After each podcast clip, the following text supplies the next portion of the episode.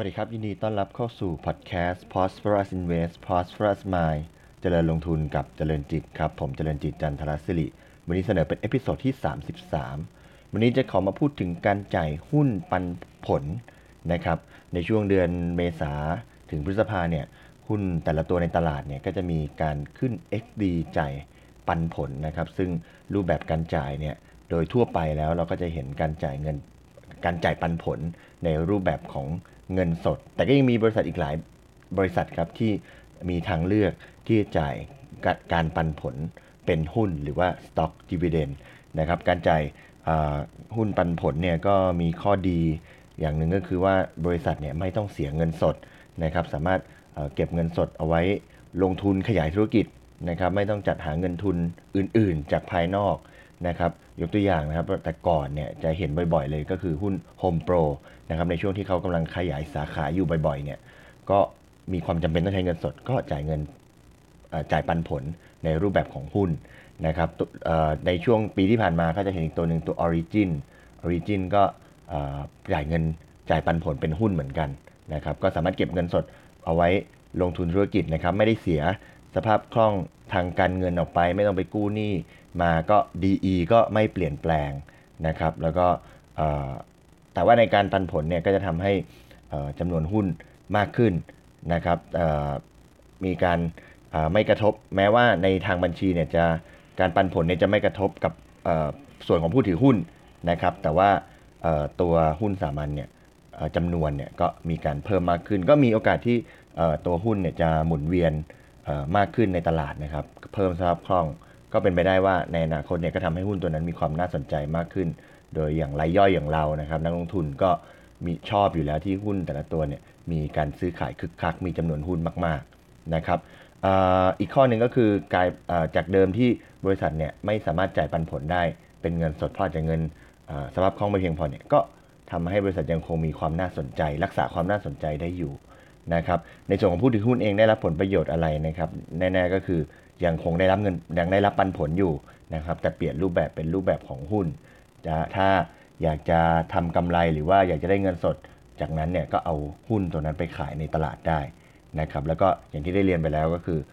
หุ้นตัวนั้นก็มีสภาพคล่องมากขึ้นหุ้นตัวนั้นก็มีการซื้อขายคึกคักมากขึ้นโดยวิธีการจ่ายเงินปันผลจ่ายปันผลเป็นหุ้นเนี่ยบริษัทเนี่ยก็จะมีกำหนดการกำหนดอัตราการจ่ายหุ้นปันผลนะครับยกตัวอย่างเช่น หนึ่งหุ้นเดิมต่อหนึ่งหุ้นใหม่สองหุ้นเดิมต่อหนึ่งหุ้นใหม่สี่หุ้นเดิมต่อหนึ่งหุ้นใหม่ เป็นต้นนะครับ ก็จะจ่ายกันออกมาในเป็นอัตราส่วนนะครับ ทีนี้ในส่วนของการที่เราจะต้องพิจารณาก็คือว่าในการจ่ายหุ้นปันผลเนี่ยก็ยังมีเรื่องของการไดลูด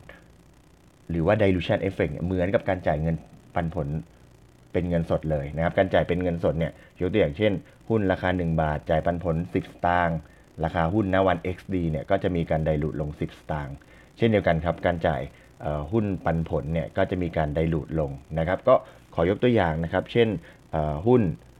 ตัวหนึ่งเนี่ยราคา 3 บาทเนี่ยถ้าจ่ายปันผลเป็นหุ้นเนี่ยสต่อหนึ่งเนี่ยราคาเนี่ยก็ต้องมีการไดรูดลง เราจะคำนวณวิธีการไดรูดได้ยังไงนะครับ ก็ให้เอาราคาเนี่ยไปคูณกับจำนวนหุ้นเดิม แล้วก็บุแล้วก็หารด้วยจำนวนหุ้นของหุ้นใหม่ นะครับยกตัวอย่างเช่น 3 บาทเนี่ยเราเอาไปคูณ2นะครับ2หุ้นเดิมก็คือเป็น 6 บาทนะครับได้ 1 หุ้นใหม่ก็รวมหุ้นใหม่จะมีทั้งหมด 3 บาทนะครับแล้วก็หาร3เพราะฉะนั้นจากเดิมราคาก่อน XD ที่ 3 บาทเนี่ยก็จะลดลงมาเหลือ 2 บาทนะครับอันนี้ก็จะเป็นในลักษณะของการไดรูทในมุมของนักลงทุนรายย่อยเองวันที่ XD เนี่ยมีจะมีการไดรูทมาเนี่ยพอหุ้นในพอร์ตปุ๊บเนี่ย จะเห็นเป็นขาดทุนเลยนะครับ เพราะว่าราคาหุ้นตกลง แต่จำนวนหุ้นเราอยู่เท่าเดิม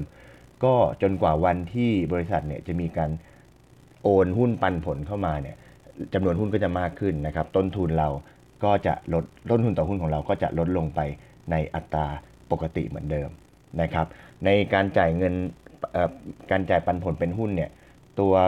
นักลงทุนเองก็ยังต้องมีภาระที่ต้องเเสียภาษีหักหน้าที่จ่าย 10%อยู่ดีนะครับ ซึ่ง ในส่วนนี้เนี่ยโดยทั่วไปแล้วบริษัทจดทะเบียนเนี่ยก็จะมีการจ่ายเงินหลังจากเมื่อมีการประกาศจ่ายหุ้นปันผลเนี่ยก็จะมีการประกาศจ่ายปันผลเป็นเงินสดด้วย แต่ไม่ได้ว่าจ่ายเพื่อที่จะมาเพิ่มส่วนตรงนี้นะครับแต่ว่าเป็นการจ่ายเพื่อที่จะให้เอาไปหักภาษีหักหน้าที่จ่าย 10%พอดีโดยที่ทางบริษัทเนี่ยเขาจะคำนวณอ,อัตราออกมาว่าเเมื่อจ่ายหุ้นปันผลเป็นเท่านี้ จะต้องมีหัก ภาษีหน้าที่จ่ายเนี่ยสิเนี่ยเป็นกี่บาท เขาจะคำนวณมาพอดีเลยวัน พอวันที่จ่ายปุ๊บเนี่ยเขาก็จะหักภาษีหักหน้าที่จ่ายตรงนี้เรียบร้อยแล้ว เพราะฉะนั้นในส่วนของผู้ถือหุ้นเองเนี่ยก็จะได้รับเข้ามาแต่หุ้น อันนี้ก็ไม่ต้องงงนะครับ ถ้าเห็นบริษัทประกาศจ่ายหุ้นปันผลบวกเงินสดด้วย แต่ปรากฏว่าตอนที่เราได้รับปันผลเนี่ยเราได้เฉพาะหุ้น เพราะว่าในส่วนของเงินปันผลเนี่ยบริษัทจ่ายเพื่อที่จะเอาไปให้ ในส่วนของการหักภาษีหักหน้าที่จ่ายเรียบร้อยแล้วนะครับ ตรงนี้ก็เป็นข้อมูลนำมาฝากกันในวันนี้นะครับสำหรับการปันผลเป็นหุ้นนะครับ ก็เพื่อที่ว่าเราจะได้มีความเข้าใจมากขึ้นเมื่อพบเมื่อเจอหุ้นที่มีการ XD แล้ว XD เป็นในรูปแบบของหุ้นปันผลนะครับ วันนี้ขอบคุณที่ติดตามนะครับ แล้วพบกันใหม่ในเอพิโซดถัดไปวันนี้ขอบคุณและสวัสดีครับ